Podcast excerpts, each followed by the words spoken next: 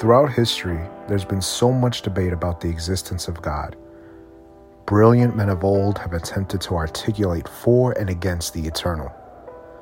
Though all of humanity hasn't come to a universal consensus, every generation has contributed further in this seemingly endless debate. In today's episode, I speak to Daniel Ray, a lay astronomer, co host of the Great Heavens podcast, and author of Story of the Cosmos How the Heavens Declare the Glory of God. Daniel has debated many atheists in an evangelical effort to appeal very much how the Apostle Paul appealed to the different crowds of his day. He says, To the Jews, I became like a Jew to win the Jews. To those under the law, I became like those under the law, though I myself am not under the law, so as to win those under the law. To those not having the law, I became like one not having the law, though I am not free from God's law, but under Christ's law, so as to win those not having the law. To the weak I became weak, to win the weak. I have become all things to all people, so that by all possible means I may win some. 1 Corinthians chapter 9, verse 20 to 22. I was fortunate enough to meet Daniel, who was then generous enough to gift me with a signed copy of his much and highly coveted book. From there, we became Twitter friends, and now I have the privilege of speaking to him today. Though we may not exactly have completed our mission to debunk the false dichotomy between faith and science once and for all, but at least in this episode, you best believe we push back. Okay, what's up, everybody? Uh, appreciate you guys. Uh, I know that it's been a little bit of a break since our last episode. Uh, the Pushback podcast is back. We have not gone anywhere. I might take a break, but I will never quit.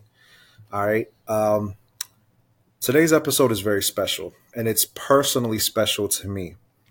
If you have heard uh, me at all in the in the past, five episodes, I've always hinted or just outright said how I science, or rather just all of creation, was the first evangelist I've ever met. Uh, all of creation um, just pointed to there being a creator.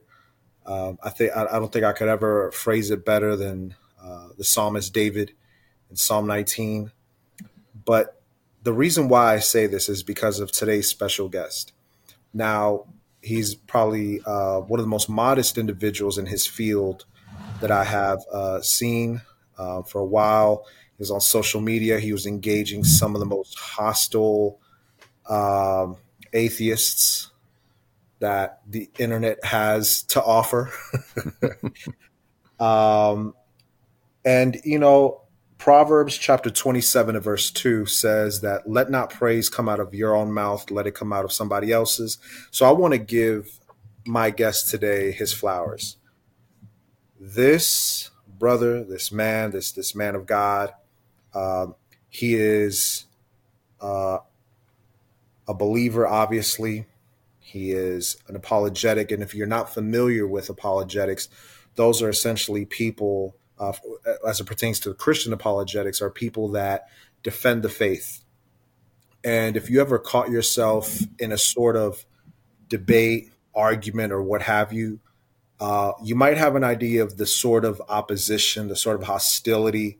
Um, you know, they always say you shouldn't talk about religion and politics. Um, and it's typically because sometimes it could get people triggered. Well, that my guest today has put himself in the line of fire many a times for the sake of the gospel, uh, for the sake of winning a soul. Uh, to those that know science, he is no novice himself. He, and, and if I'm not mistaken, Daniel, you have. Uh, you are a, a, a lay astronomer. I'm not sure. I wasn't exactly sure what that term meant. Yeah, it's just something that I do. Astronomy is something that I do in my backyard. You know, I look at the constellations and stars and planets, and I have a telescope, and I make uh, I, I do back, backyard sky gazing, and then I know a little bit more about astronomy than uh, but it's all a hobby. I've not uh, scientifically. I've had some uh, classes in astronomy and science, but uh, I'm not a formal astronomer. For sure, for sure. Well, this this is Daniel Ray, and for those that haven't heard about him, again, he's an uh, an apologetic. I consider him one of the best scientists uh, out there. And I, I, know you just said that you may not necessarily have a former designation as it pertains to astronomy, but I think uh, anybody that uh, attempts to become fluent in the language of astronomy um, or even just the language of creation, so to speak, you know, it says that the mm. creation, you know, all of creation speaks. And I think that you have gone out of your way to learn that language. Uh, none other than author, Daniel Ray. Daniel Ray, thank you so much uh, for being a part of the Pushback podcast, for uh, making time out of your busy scheduling. I know, like uh, whether it's fixing houses, whether it's just you know looking at galaxies. Uh, you're you're a man of many hats, and I appreciate you putting them all down just for a little bit of time with me. You could have been anywhere in the world, but you're here with me, so I appreciate that. No problem, Jay. Thank you for the uh, humbling introduction. I hope I can live up to it. well, the good thing is that you've already lived up to all that. Uh, I'm not saying anything that you haven't already done. Now, I've been looking forward to speaking to you for a while. Um, for those of you that are not familiar, uh, what I'm holding here, and I'll, and I'll show you guys here who are watching this on YouTube. For those that are just listening, I am holding here uh, the story of the cosmos, how the heavens declare the glory of God. Now, I can't remember the sort of advertisement or how I stumbled upon it. Um, but all I remember is when I saw it and that it was going to come out in a short period of time. I remember texting my wife a picture of this book and saying, you know, baby, I really, really need this book. You know, and and and you know, at the time we were kind of struggling financially. Um, you know, COVID hit. I was laid off. My wife wasn't working. Uh, she was pregnant with our second child. So maybe not the most ideal of financial circumstances, but nonetheless, you know, the Lord hears, you know, the, the prayers of the, of, of the destitute and, and, the broken. And, you know, there, it was a real desire I had to purchase this book.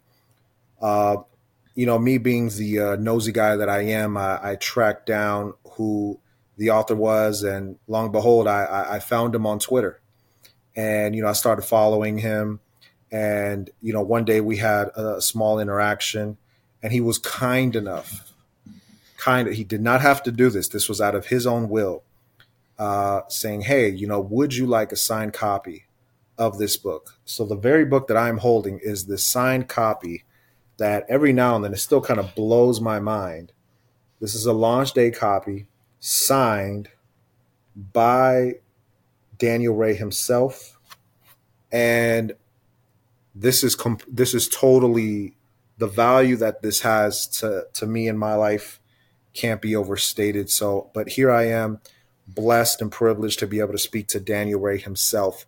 Um, I really wanted to speak to you for a while um, since the very first episode, just to be quite honest with you. I know you had to get off the grid because you know Twitter can be a very very toxic place, and, and if you're not careful, um, it could just drain at your peace more and more. And and, and and and I know that with as much as you are endured in your evangelical efforts, Daniel, um, and engaging people in good faith despite the amount of hostility and just disrespect. If we're if, if I'm just going to be you know frank, uh, that you've withstood. Um, I think that I don't, I don't, I wouldn't blame, I didn't, I didn't blame you at all. And I was, I was actually kind of happy that you chose your peace, you know? Um, but that made it selfishly a little bit more difficult for me to try to track you down again. Sorry you know? No, no, no, no, no, no. You're, you're, you're quite all right. Here, here we are today, um, by God's graces. And the reason why I, I wanted to talk to you for so long was because you know just the the the, the false dichotomy between science and faith or science and god or however people uh, want to frame it has been it, it, it's nothing new there have been philosophers brilliant men on both sides arguing for against god uh, whether we're talking about Thomas Aquinas, whether we're talking about C.S. Lewis, uh, whether we're talking about Frederick Nietzsche, whether we like very, very brilliant men have made some strong arguments on both sides. This is not new, you know. Uh, however, with you know this era that we're living in, where anyone with internet capability is able to air out their opinions, and mm. interestingly enough, I was talking to uh, I think it was a client at work, and we were just kind of talking about that how essentially back then, you know, if you build a following, whether it's from your philosophical takes, religious takes, or whatnot, it was typically based on what you said, and there was some sort of credentials uh, that followed you. But it's like now, anybody with internet access, like like pretty much, you don't necessarily have to be qualified. You just have to be persuasive. Mm-hmm. And I think, unfortunately, the secular side or the unbelieving, the atheist side, has been increasingly persuasive towards the youth. Um, I, I, remember that there was some sort of stat coming out that the other day, I can't remember the exact stat, but it was saying how it, it, it compared, I think it was like something like 10% decrease in people that profess to believe in God uh, and a slightly lesser one in those that profess to believe in Jesus Christ. Hmm. Now, we know that obviously professing and actually living something out is obviously very different. Um, so I don't know what that means in terms of pure numbers, but nonetheless, there are people that are, you know, whether they're falling away from the faith, whether they're getting shipwrecked, whatnot. Nonetheless, it seems like this is a sort of poor man's age of enlightenment, you know, mm. um, where it's the popular thing to kind of, you know, um, either not believe in God or not believe in Jesus. And I actually spoke, I had a guest that I recorded with who she actually went from Christianity to pantheism. Mm-hmm. And mm-hmm. It was very, and, and, and one of the things that we spoke about was the language that people use nowadays to where, you know, you know, hopefully the universe will bring something good my way.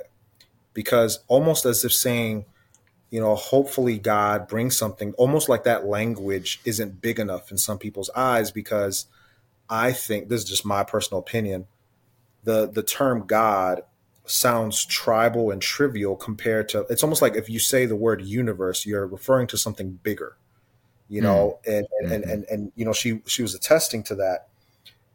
And I know I'm kind of this is a sort of long-winded way of me saying, you know, um, I, I felt that your voice in particular, Daniel, is um, a very much important one, especially in nowadays, and one that I think a lot of people can benefit uh, to listen to. So I would like, you know, for those that haven't had the privilege and kind of hearing you, um, to just tell us a little bit about yourself. Like, how did you become a Christian apologetic? Because you didn't grow up a Christian. No. Right. So I, I, would love to hear like just a little bit more about your journey. Sure. I was um, 25 years old, so it's been just about 30 years, and um, I was uh, not seeking out God or religion or anything, and uh, I did have a girlfriend at the time who was interested in taking me to church, and um, I did go a few times with her, but it wasn't terribly interesting um, to me, and um, I remember one service though the the pastor was talking about uh, the Apostle Paul's joy in the book of Philippians, and I you know nothing happened in that moment, but it it was I can still hear his voice saying you know count it all joy, and it just uh, was kind of the key that um, turned the lock, if you will, and I, uh, I I can't tell you exactly moment, day, minute, hour, uh, Jay that I that it, that it happened, it was more like a transformation over the course of several months in the early '90s, where um, I went from not having any idea who Jesus was to getting baptized uh, six months later. So it was like a, a, slow, gradual sunrise, if you will. Um, it wasn't uh, a, a, Damascus Road experience. Um, it was very gradual and it was very gentle. Um, and I would say I was you know, when I got baptized in 1992, I think it was 92 or 93, I was still completely ignorant about the Christian faith. I didn't know anything about, you know, nobody argued me into the kingdom. I didn't know anything about the Bible. I didn't know anything about philosophy or science at the time, and uh, so that's the one thing that has always fascinated me is that as God was working on me and revealing Jesus to me over time, that it was so almost imperceptible that I I can only tell you gradually how I went from I didn't know anything to the Bible till I'm reading the Bible, I'm getting baptized, I'm going to church. Um, it was like waking from a dream or something. Yeah. So I didn't really have, and I used to think this was a problem. I didn't used to have, I didn't have a dramatic testimony. Um, mm. Some people do. Some people have come out of horrible situations and they're fantastic. But you know, as I got older I grew in the Christian faith, well, a lot of people were sort of emphasizing these Hollywood movie like testimonies, and I'm thinking, well, I didn't have a testimony like that. So I, I have struggled for years with um, the the authenticity of my confession. Um, wow. it's, it's been a, a difficult um, time. But my father, uh, we lost my dad tragically when I was in high school, and uh, so that's probably had some kind of impact on on my faith. But uh, um, over time, um, I was able to confess Jesus is Lord and believe in my heart that God raised him from the dead. I don't exactly know, you know, 30 years ago at what exact point that that was truth to me. Yeah. Um, but uh, I think the thing that I've learned, Jay, in the years is is that, you know, it survived whatever happened survived the test of my emotions and feelings because those come and go. Mm. You know, and I think uh, 30 years now has has uh, uh shown that uh, it wasn't just a fanciful emotion trying to make my girlfriend happy, or I wasn't pursuing something, or it wasn't a feeling, or it just wasn't a, a something that that came and went. And you know, it's it's um, Jesus came and he stayed, and um, you know, so at, at what point in the last thirty years did I go from I don't know who Jesus is to Jesus is Lord? I don't know, but I think I, you know, I want to encourage you to some people that you don't have to have yes. a dramatic uh, testimony. God can work very gently in your life to bring you to who He is. Mm-hmm. Um, you may not have all the requisite emotions you think you need to have. Don't look at your happy friend in the pew and think, "Well, my life has to be like that." Right. No, God didn't make you like that. He made you like you.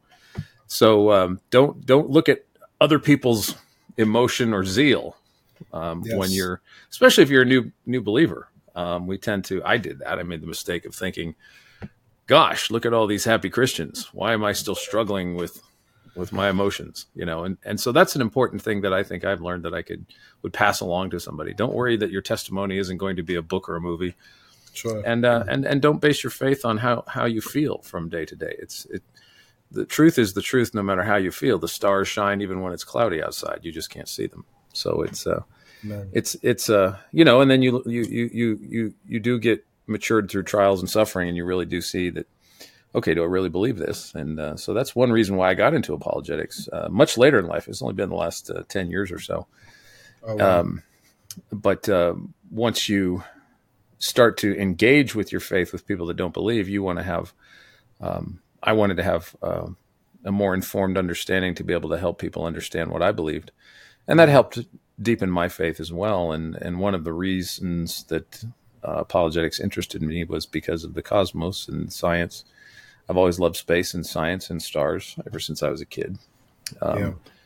So it's just a natural fit to do apologetics and uh, and focus on the cosmos. So yeah, I don't know if that really answers anybody's questions or not, but I, I, I, think it actually not.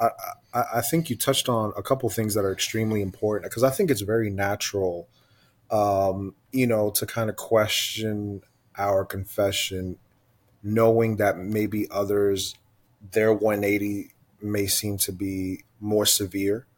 And mm-hmm. I think mm-hmm. it's very easy to kind of be almost self conscious about your salvation to a degree. Um, because yeah, right. That. You, we, and, we want a we want a dramatic testimony. We want the dramatic story, and um, you know that's one thing that uh, the enemy will do in your life is is immediately turn you to start assessing yourself by other people and, and not yes. what scripture not what scripture says. And so uh, it's a it was a huge problem for me for a long time, and um, you just cannot.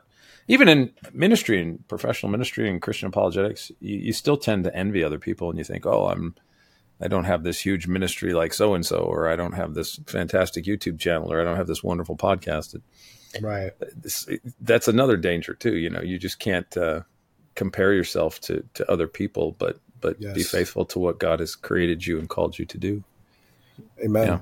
Amen. I couldn't agree more, and I think that it's also kind of telling about and, and and I do agree that I think that is the work of the enemy because it's interesting how it becomes less about you know whether or not God saved you and then it's slowly that self that's that sort of self-consciousness like takes over in terms of like hmm what did he save me from and I think we need to understand that at, at its core is that we're all sinners that yeah. all have fallen short of the glory of God and and if you know if Paul had to rebuke the church for some of the most trivial things, you know, at least in our modern context, they seem trivial, but maybe they were a lot more dangerous or, you know, more monumental back then.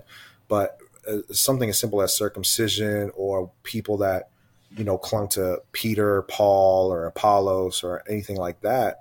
Mm. I think it's very easy for us to kind of get distracted um, from the beauty and the simplicity of the gospel. Right, and I think um, the Romans twelve uh, says to uh, be transformed by the renewing of your mind. Um, and uh, so when Jesus begins his ministry, when John the Baptist begins his ministry, there's a call to repentance, and people think, well, maybe that's just uh, something I did when I got saved.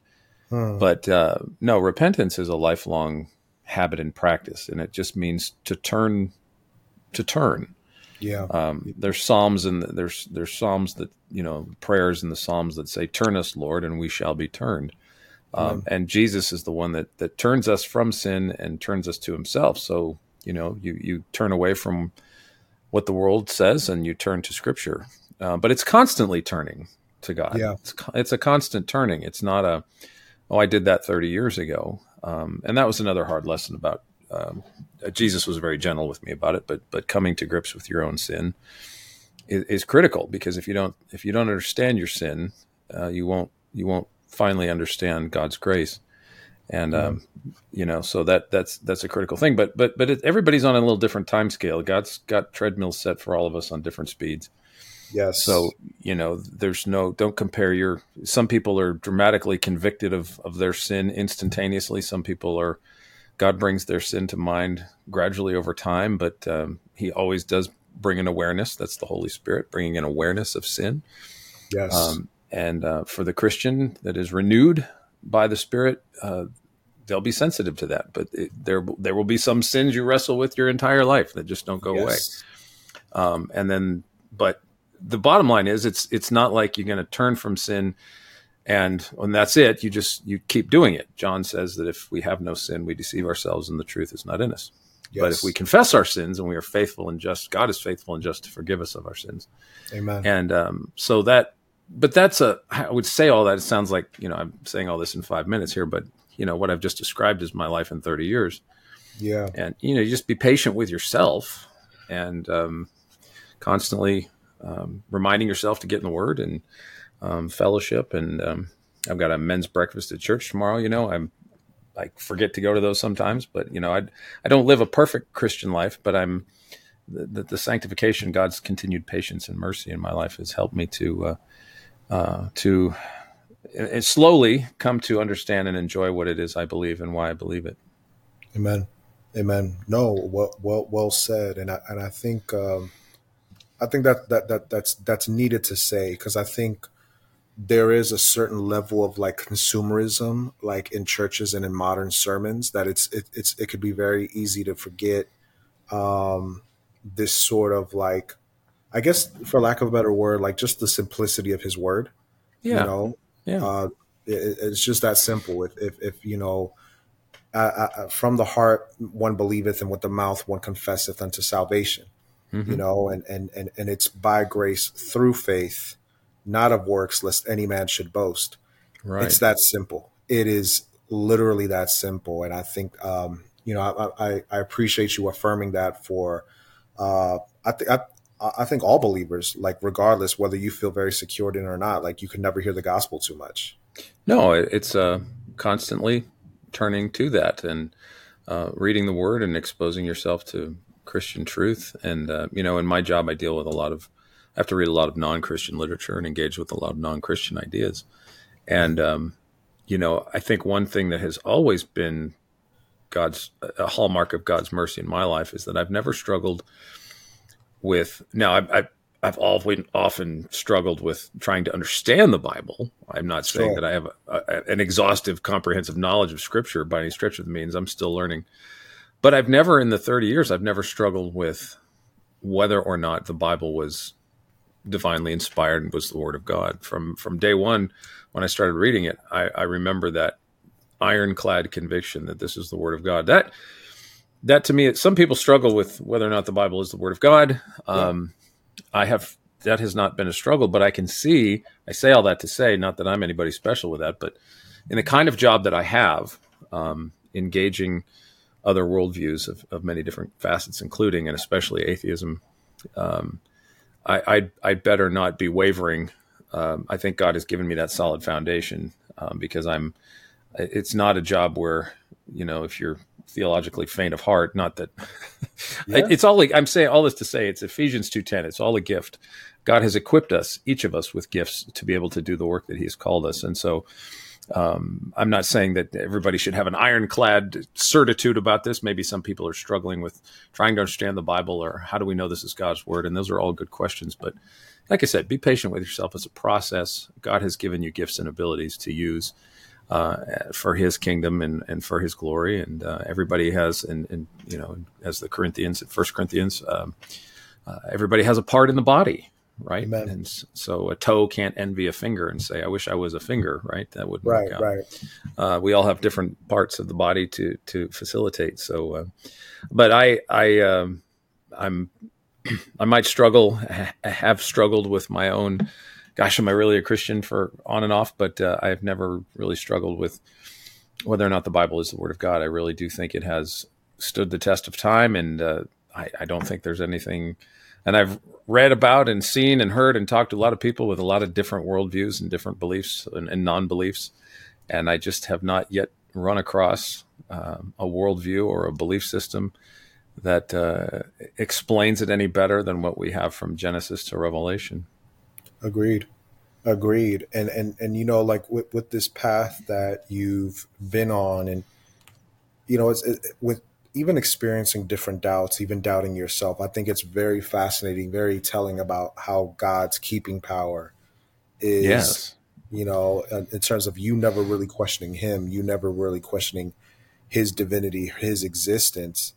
You know, I I, I want to ask you how do you go from that and navigate that to like this sort of like I don't want to call it like military, but I feel like there's there's there's a burden I feel like at the heart of every true apologetic to you know withstand you know uh, hostility or objections and things of that nature to uh, what I believe because I think that all of us to a degree should be unapologetic. I mean, that's that's just the word, you know, that we should always have an answer for those that question us for our faith. Now, maybe not necessarily have a whole, you know, ministerial aspect to it. I think that there are some individuals that are more gifted um, in that areas, you know, like yourself, that you you've you've been able to like in good faith have these sort of exchanges in hostile uh, mm-hmm. dialogue.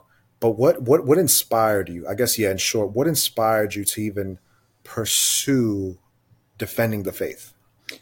Well, like I said, the my activity in apologetics really is um, professionally. I would say from my uh, master's degree onward until what I'm doing now, it's about ten years, um, mm going on ten years. But I was always interested in it before listening to debates between Christ- Christians and atheists, and I just found that intellectually, I just found that fascinating. You know, yeah. uh, for for a long time, like early 2000s, I was. Uh, I would go on atheist websites and talk to them, and uh, I watch atheist Christian debates and get into online conversations in uh, chat rooms, richarddawkins.net, and all these oh, unbelieving places I would go to and, and just have conversations with people. And I enjoyed it. Um, but it's funny, Jay, because I'm not, I'm very non confrontational. I don't like confrontation. I mean, I don't like, I don't like it. I'm very thin skinned, actually. Um, I, I part of why I got off Twitter was, uh, you know, I, I'm I'm vulnerable and I'm honest about it. You know, I'm not yeah. a I, I'm, I struggle with depression. It runs in my family, um, and uh, I'm honest about what I struggle with. I don't want anybody to think I'm some kind of you know in, invincible superhero or something like that. But um, but being vulnerable, I guess, um, just being honest about what I struggle with, um, and then yet, I think the short answer to your question is that I see, um, and I know what Jesus has done for me, and mm. um, I think of a lot of times what motivates me is I think of because I love the universe. I just think of the enormity and the majesty and the holiness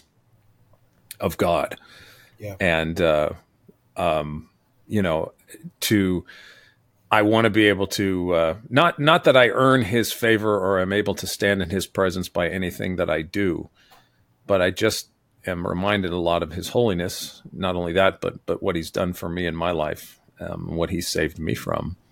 Um, I want to honor Him and give Him all the due glory that He so rightly deserves for the things that uh, He has done for me and the things that He has brought me through. Um, and I want to stand fast and know that uh, hopefully other people will see God's love through standing fast in the midst of um, you know the kind of pushback that I've been receiving. Yeah. Um, so I I have really in the last ten years I, I made I was on a lot of atheist shows on podcasts and YouTube channels, and some not didn't go so well. And but you know I I generally like talking to atheists. They're generally thoughtful people. They have lots to say, and they they challenge what I believe. And um, you know, if I'm if I'm solidly confident in what Scripture says, uh, yeah. then I have I have the the duty and the desire to to test it out and to see what people's strongest objections are to it. And so now. Uh, with the ministry that I do, we do the Atheist and Christian Book Club every month, and we have one month we have a Christian guest, one month we have an atheist guest, and we try to have the, the brightest minds in both atheist, atheism and Christianity, whether it's science or philosophy or theology, come on our show and we talk to the authors live. And uh, so that's been a challenge, but it's been rewarding because I've been able to learn and understand other people's perspectives in a genuine sense to where I can steel man their, their position. So, you know, I try to be empathetic. I try to understand people. I try to recognize that the, that the, their contempt that they might throw at me is not directed really at me because they really don't know me. Sure, you know? sure.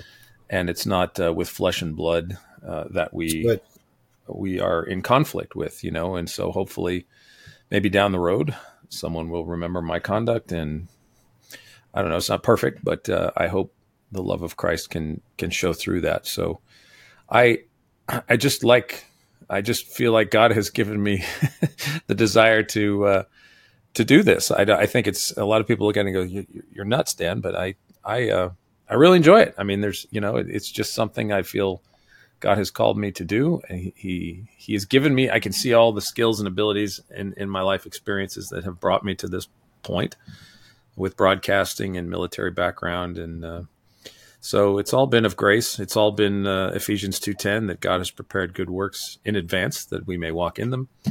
And uh, you know, like what you were saying at the beginning, I you just never know who's watching. You never know who's taking notes, and right. And uh, so that was kind of my other thing is that you know I may not be convincing this person right in front of me, but maybe there's yeah. two or three other people in the peripheral that are watching what's going on. So that's kind of what I do. What I do, and um, I'm glad God hasn't really shown me all the good and the bad that uh, I may or may not know about from my time on Twitter. But uh, um, but I love what I do. I really do love what I do. So amen. No, and and and, and you know I'm, I'm I'll always be living proof of uh you know the impact that you know in terms of those same gifts that God get, has given you, and and, and mm. I hmm. think that that I, I, I, love I love what you said because I, I do feel that sometimes um, you know, whether it's Jeremiah, you know, before God saying, Hey, Lord, I'm too young, or whether it's mm. Abraham saying, Lord, I'm too old, Moses saying, Hey, you know, Lord, I'm not really a good public speaker, I have a speech impediment. It's mm. just, it's just interesting how, like, us as vessels and tools will always attempt to disqualify ourselves based on whatever Yeah. shortcomings and, and and when in actuality it's like it's it's about a perfect all powerful God using imperfect vessels like us to bring about Right. his perfect Right. glory and, and- Yeah. and I I feel like like I said uh, I'm I'm living proof of the impact uh, that God you know used you for you know um and yeah, and that's to great me- to hear. no, yeah, and and and and, I, and to me, I think it just speaks of the glory of God that you, who you know, aren't a confrontational person. Oh, I No. hate it. I'm, and, I'm, and in, on top of that, I'm an introvert. So, uh, you know, I hang out with people for an hour and then I need a week vacation away from people. so, that- that- so I, I don't like confrontation and I'm an introvert. And uh, here I am, you know, getting in the face of, of atheists in a kind way. You know, I say getting Sure. in their face. I don't, I don't try to start it up with them. Right. Um, but if I, if I get one on the line, I really try to hang in there and be as kind as I can, despite what may happen. But No, uh, but yeah, that's a that's an ironic thing about me. Why? Sorry about that. Uh, no, you're fine. why is uh, uh, somebody like me who likes who would prefer not to be around uh, confrontation and who uh, who has a hard time being around people? Uh, why a Christian apologist who has somewhat of a public persona? I don't know. It's kind of think that ironic. Speaks to, that that speaks to the to the grace of God because again, Yes. you Yeah. know, if he could make you know an 190 year old conceive, if he can make you know a, a kid be a prophet to an entire nation, and he could make you know uh, you know David's you know these these these sort of uh, uh, sheep herders kill giants, Mm. and I, I think it, it- Yeah. it's it's very easy for like men to get the glory from other men when someone's may already be super talented in something. you yeah, know? that's we admire that, right? Just naturally. but when when when it's someone who maybe whose personality maybe doesn't uh, parallel their gift, then I feel like that that just has God's fingerprints all over it. Yeah. You know, like for uh, you know, again, you know, just going, just just sticking to Moses' example. This is a Mhm. guy who said, "Hey, I have a speech impediment," but then how many times do we hear him preaching to the people of Israel, and it's it, and it's seemingly never an issue. You Yeah, know, whether right. or not he actually stuttered or whatnot, we don't know. But it almost didn't really matter because he was just echoing what God told him, and I think that at its core, that's all we're really doing is just saying what He's done in our lives, what He's spoken in Mhm. His Word, and just sharing our experiences along with it. So I think that just speaks Right. to the glory of God. Right. And for me, it's been many times where, you know, I've wanted to give up, um, not because I, I I was ever doubting God's existence or who Jesus was, but more of like, um, my relationship with my father was not the greatest. And so some of that Mhm. translated into my relationship with God. And I think for, for a long time, a very long time, um, I was, uh, under the false legalistic impression that I had to do things to please God Mm. rather than to understand what the cross, the cross was and is that that's the only work that is finally going to justify Yeah. us uh, there's a there was a big and this is a big part of where I think we get discipleship wrong in terms of the difference between God's justifying acts uh, and his sanctification process thereafter. So the cross justifies you and makes you right with God.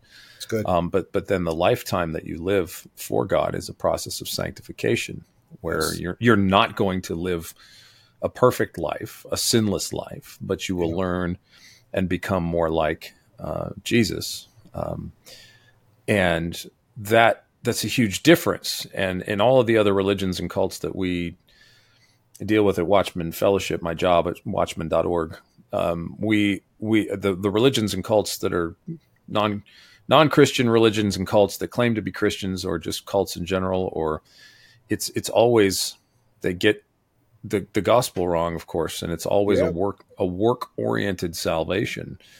And that's the one unique difference about Christianity is that you don't work to earn your salvation. Amen. Um, Jesus did that. I mean, Matthew 7, where Jesus says that not everyone will say to me, Lord, Lord. Uh, you know, people will say to him in that day that uh, didn't we do any of these wonderful works? We cast out demons and did all these wonderful works in your name. And Jesus says, "Depart from me, you workers of iniquity. I never knew you." And so for a long time, that verse uh, was kind of uh, fear and trembling for me. It's like, well, I've never cast out a demon. I've not. Mm-hmm. How can I measure up to those guys' works? But the, that's not the point. The point is that yeah, yeah. they're trying to justify yes. themselves when and completely overlooking the justifying act of Jesus on the cross.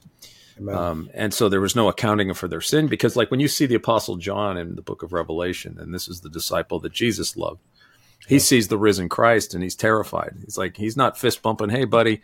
Um, he sees the risen and resurrected Jesus and he falls on his face. You know, he's he's scared. Daniel sees it, Ezekiel. Uh, the people that have had visions of the glory of God have been terrified. And these were people that God called, you know, and Absolutely. And uh, so again, there's that holiness aspect, but um, but I think I say all that to say that through my process of sanctification, God has been extraordinarily patient with me and has not given up on me. Amen. Even though I would often pray, Lord, you should have given up on me a long time ago. Um, hmm. But his his extended mercy, his loving kindness, the yes. chesed, the Hebrew word is chesed for loving kindness. It's a, a long suffering, a, a, patient, enduring, faithful love of God, covenant yeah. love yeah. that he that he alone creates and signs and fulfills. We we're just sort of the passive agent of receiving this covenant love, and um, amen.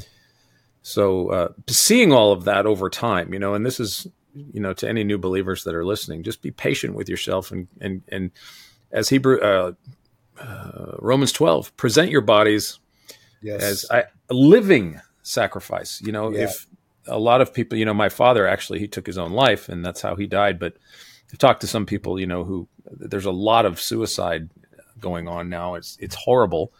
Yeah. Uh, mostly since the pandemic, uh, it's increased um, dramatically, especially among young people. But yeah, um, I think the, the the issue is is presenting, and this is what I did years ago. Is okay, Lord, uh, you know, Dad took his own life. I don't want to do that. Um, so here's my life. I'm alive. I don't know what you're going to do, but I don't want to do what dad did. Please deliver me from that, you know, and just presenting yourself alive. Here I am, Lord. Yep. You know, I don't know what you're going to do. Um, but as long as I'm alive, as long as you're alive, there's hope. Um, God is not going to, when there's life, there's hope. Amen. So, you know, I encourage anybody that's struggling with that to just hang in there. You don't have to try to do anything to please God. Um, yeah. You know, just cry out to him. That's as simple as the Psalms and, and, and rest and trust that he's going to do something. Um, he's going to help you. I mean, you're drowning. Amen. You can't do help yourself. Amen. And, and, and the Psalms are full of crying out to God. And, and, and that's what I do. Yes. I mean, I do that every day.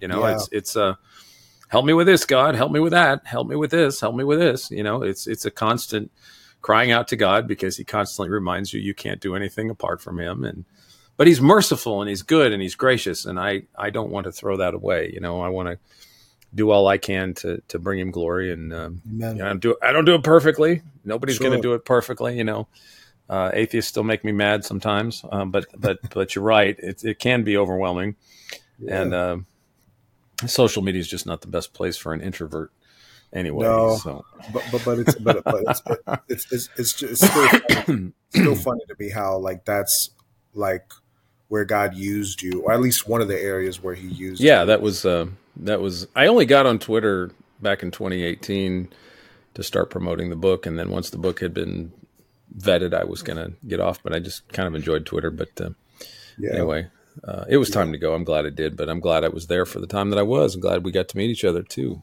But uh, yeah, you said no, you I, wanted to talk a little bit about science. I didn't know if you. If you no, I, I, think it's. I think it's interesting because I feel like everything that we shared uh, up until this point, I think it's important to kind of talk about the core of the faith because when mm-hmm. like, and, and I think it's easy to kind of see, you know, because very much like you, I was fascinated and extremely intrigued whenever I would hear, you know, a Christian and an atheist uh, mm-hmm. have this sort of formal debate. And I think I, I told you the first time we spoke that the first debate that really made me start questioning things was the debate between uh, Ken Ham and uh, Bill Nye the Science Guy. Yeah, yeah. And mm-hmm. I remember there was a couple of things, and it wasn't even so much anything that Bill said that sounded persuasive. It was more so claims that he made that Ken Ham was not able to respond to. And and I'll mm. just for full transparency, he was telling him because I know that you know, and, and I'm not trying to like pivot to something smaller because I, I want to focus on the macro of the topic, but there are there are Christians, and I call them both Christians because there are some hostile Christians on both sides that they'll they believe in a young Earth, you know, uh, six thousand years old or, or mm-hmm. younger, versus those that you know believe that it's you know billions of years old. Mm-hmm. And you know, at the time, I was a very very staunch, very strict young Earth creationist. So I felt that when Bill Nye was bringing up, uh, you know, trees from South America that are about 10,000 years old and certain mm-hmm. places with isometric dating of like over 20,000 or 30,000 years old. Um, and and it, uh, the, I felt like, at least for me personally, I don't, I know that reactions and all that is subjective, but for me, hearing the way that he responded was very discouraging. And, and it made me, for a brief period of time, question like, hmm, what, am I being finessed here?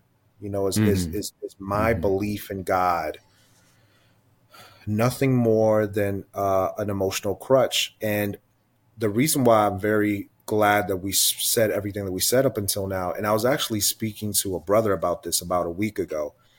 I think at its core, and I think it's cool whenever, you know, we have, you know, whether it's science, whether it's, you know, history or whatever, like they'll say, hey, um, here are five reasons and proofs or evidence that Jesus roamed the earth. Like, and, and let's say that they're all concrete. I think that's cool. I think it's really great.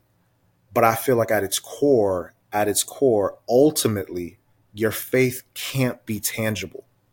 I feel like it has to be intangible to where it's perfect. Like I, I feel like it, and, and, and, you know, for better or for worse, I feel like you shouldn't be able to explain it at its core you know like like i just i believe. And i know that like from a philosophical standpoint that sounds like circular reasoning. Oh i believe because i believe. And you know it might be a fallacy. And, I, and i'm all for you know talking about you know certain things. But I, I to me like and i remember one day i was like we were doing street evangelism with a couple brothers. And you know i met a guy and you know he was telling me that he didn't believe in god and i was like oh you know may i ask why? And he was like well i just think that there isn't any sort of scientific evidence for god. Hmm. and when he said this like my eyes brightened because i was like whoa. And i remember i was telling him about um you know everything from like the order of the universe how you know uh, in just genesis chapter 1 and verse 1 you have the creation of uh, time space energy Mm-hmm. Uh, everything from you know Hebrews 11:3 that all things are visible are made by those things that are not visible. That you know it poetically like you know refers to quantum physics and you know the microscopic and things of that nature.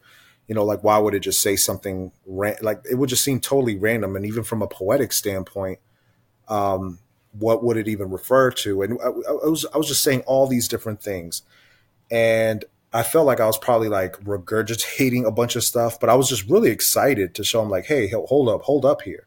Mm-hmm. And it was, I remember his reaction was like, hmm, like he didn't become a Christian instantaneously, but he was like, hmm, I guess there is something up there. And to me, it felt like the biggest win for somebody intellectually to start off their position by saying there's there's no evidence for it, mm-hmm. to at least saying, hmm, maybe there is something there and I think that that's great. But I I still I, I feel like after that there's still the bigger leap in terms of like placing your trust in Jesus. Because for me personally, I grew up because I was obsessed with space and astronomy and checking out books about the different planets and learning about the different moons um, of each planet. I, I, what it led me to was theism it didn't mm-hmm. necessarily mm-hmm. lead me to Christianity or to place my faith right. in Jesus. My faith in Jesus came when I was 26, and I felt at its core, it wasn't tangible. Like I'm like I believe in him because you know, and I, I would name characteristics. You know, he's good, he's merciful, all these sort of things. But in terms of like, you can't really put that under a microscope and say, see, you know, like I feel like right. But uh, but other things you can, you know, if if someone make wants to make the historical claim that Jesus didn't exist, there's overwhelming evidence historically to just refute that. You mm-hmm. know, there's like for me, I have what a birth certificate, social security card, a bunch of IDs. There's a paper trail. If you know, hundred years from now, somebody wanted to look me up. There's more evidence that Jesus existed more than there will be of me. You mm-hmm. know, mm-hmm. I didn't have mm-hmm. Tacitus and Pliny the Younger and all these other authors writing about stuff that I did. You know, that no, no, right. I don't have any writers that are. I'm not that interesting. But with Jesus, you you do have, you know, whether it's uh, Josephus or Paul, you know, people that weren't Christians at first or at all, like when Josephus's case. So I, I just think to me, everything that we said, I think needs to be the core. So even if we, you know, do dabble in science and we dabble in philosophy or what have you, hmm. I, I, I want anyone listening to this podcast or, you know, also enjoys listening to debates to remember that at its core, your faith is something supernatural and cannot be perfectly articulated in human language. And I think that's perfectly right. okay. Even if your opponent – your ideological opponent may not see that as something acceptable. Yeah, that's a, a, a good point, Jay. And and I don't think it's. I want to um, complement that by saying that knowledge in general and some of the most deeply held beliefs that we have as human beings are not tangible. Yeah. I mean, even in the realm of science, when you're talking about the origin of the cosmos, uh, what it means, uh, whether it has any meaning, um, it was the uh, early 20th century philosopher Bertrand Russell um, in his uh, BBC radio debate, uh, who, when he was asked about the universe, he says it, it just is. Yeah. But uh, Lord Russell doesn't I mean, he can't prove that. I mean, what does that mean? Right. The, uni- the universe just is. The universe doesn't tell us. Yeah. Or doesn't care yeah. how we interpret it. I mean, if you're a naturalist, uh, a pure naturalist or a materialist or a skeptic, and not all skeptics are materialists. I've sure, met a lot sure. of spiritual unbelievers. Um, but but the I, I, was in a book club with with skeptics, not our book club through our ministry, but at a, a yeah. book club in Dallas with some atheists, and we were talking about physics. And the, the question came up about uh, the fine tuning, the constants and quantities, the numbers that have been uncovered by physics in the last hundred years or so, the speed of light, uh, things of this yeah. nature, the strong nuclear force, and all of these these numbers that just seem to come out of nowhere. Um, he one of the gentlemen said that uh, well it doesn't mean anything. It just it doesn't mean anything. I said well the numbers don't tell you that. The science your, your conclusion that this has no meaning is not a scientific conclusion. It's a it's a belief that that sure. has no tangible uh, empirical basis. So yeah. but i think to your point jay i think with god um, we should be careful to to to have that realm in which we can't explain everything about God. And that's yeah. the that's the danger in I think Christian apologetics to some degree is that we want to have answers for every question that everybody has and and I just think there are a lot of things that that we must allow God to be God and that means saying I don't know. Uh, we we God gives us uh, sufficient knowledge of who he is, but he doesn't give us exhaustive knowledge of who he is. And so sure. I think in one personal lesson that I've learned over the years is if you don't know something, don't make it up. Yeah. Um, don't just, I mean, you want to think on your feet and give your skeptic friends an answer, but if you're unfamiliar with something, don't make up a reason just to, to give somebody an answer. And, right. uh, and and so I, I agree with you that I think that deep down, part of what our faith in Jesus is is something that cannot be articulated. Um, like when you go out and you experience the beauty of nature or the night sky. Yeah. There's just there just doesn't seem to be adequate words to describe the what you're taking in. Sure. And and um, I think especially at the end of the book of Job, where Job says, "I put my hand to my mouth." It's good. You know, um, and I think that that's when when Isaiah sees the Lord in the throne room, Isaiah uh, Yeah. chapter six, or when John sees the resurrection Jesus in Revelation, they're speechless. Uh, when Daniel sees the Son of Man, the glorified, he he he's trembling and he can't speak. And Yeah. so, yes, there there has to be an aspect of our faith that is um, just can't be explained away by or explained thoroughly by logic and reason. I mean, it's just Yeah. uh, the Christian faith is internally consistent and internally logical, Yeah. but it, it's not. It, it, when we say it's reasonable, we don't want to diminish God's holiness, His Sure. supernatural power and ability, His om- His omnipotence, or that we can somehow think that we've got an omniscient being all wrapped up in a nice little box and a bow. There are Yeah. some many things that God leaves to His prerogative uh, because of who He is, uh, because of His holiness, and um, having too many answers, I think, uh, diminishes God to a sort of an anthropomorphic idea of who God is. Right. Um, and that was Israel's problem all along in the Old Testament was um, making uh, wrongly thinking about Yahweh. Um, yes. and we can make up our little Yahwehs too, in our little minds. Our conception about God could be could be wrong as well, and so that's what again going back to Romans twelve: be transformed by the renewing of your mind. Yeah. And uh, we have to constantly, and that's where repentance comes in, constantly renewing our mind about who God is as He is revealed in Scripture, um, Yeah.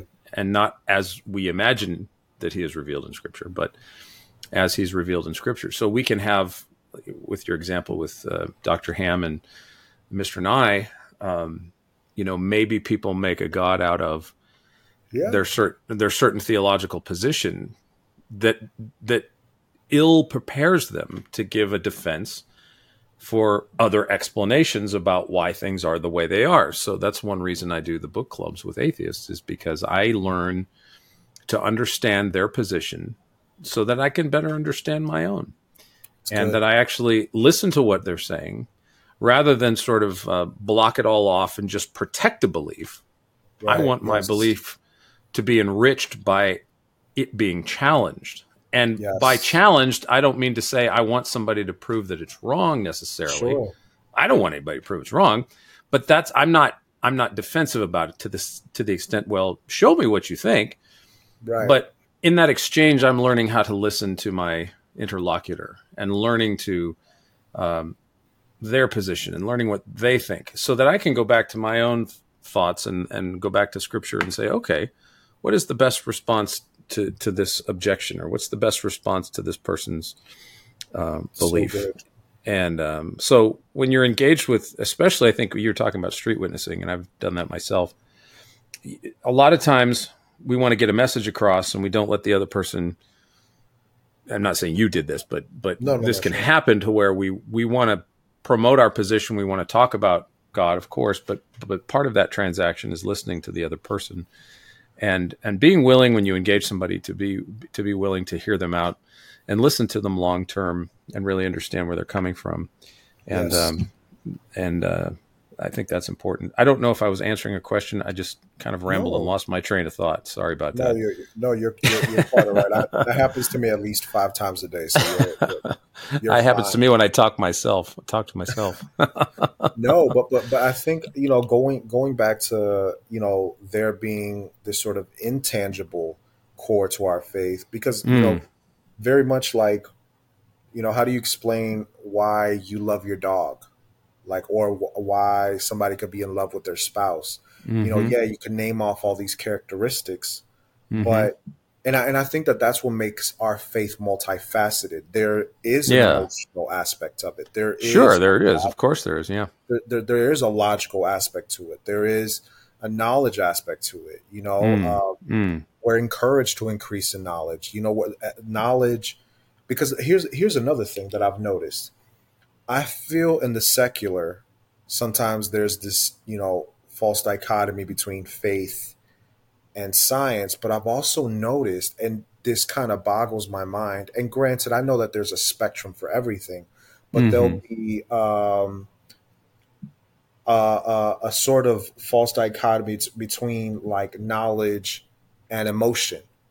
You know, Mm. so for example, I've seen, I, I feel like I've seen so much. I grew up in mostly hyper charismatic churches, so Mm. I've seen some, I've seen some things to put it, you Mhm. know, uh, like, but I remember like there was this one day where this one pastor he was preaching and he he was kind of going on and on about um, why we should honor pastors, and though I agreed with his premise because it's biblical, um, at some point um, I didn't have a problem with again that principle, but at some point he I guess he wasn't necessarily getting the the sort of uh, feedback from you know the congregation that he wanted, so he Hmm. he kind of stopped and he's like, "Oh, I guess you know for you theologians, like here's here's a Bible verse." But like the he put it in like this weird negative connotation as if like those that want to hear the word, like there's something wrong with us. Yeah. And, you right. know, That's like- unfortunate. yeah, eh, but then I've also heard on the other end where you know, especially like I'll see, uh, you know, I, I love my reformed theologians, but sometimes like I'll see like a, a completely tone deaf argument for God uh, at the expense of like just something as basic as empathy and compassion. Yeah, that's uh, right. That's uh, a lot of what's lacking on social Yeah. media, and and it you know, and it.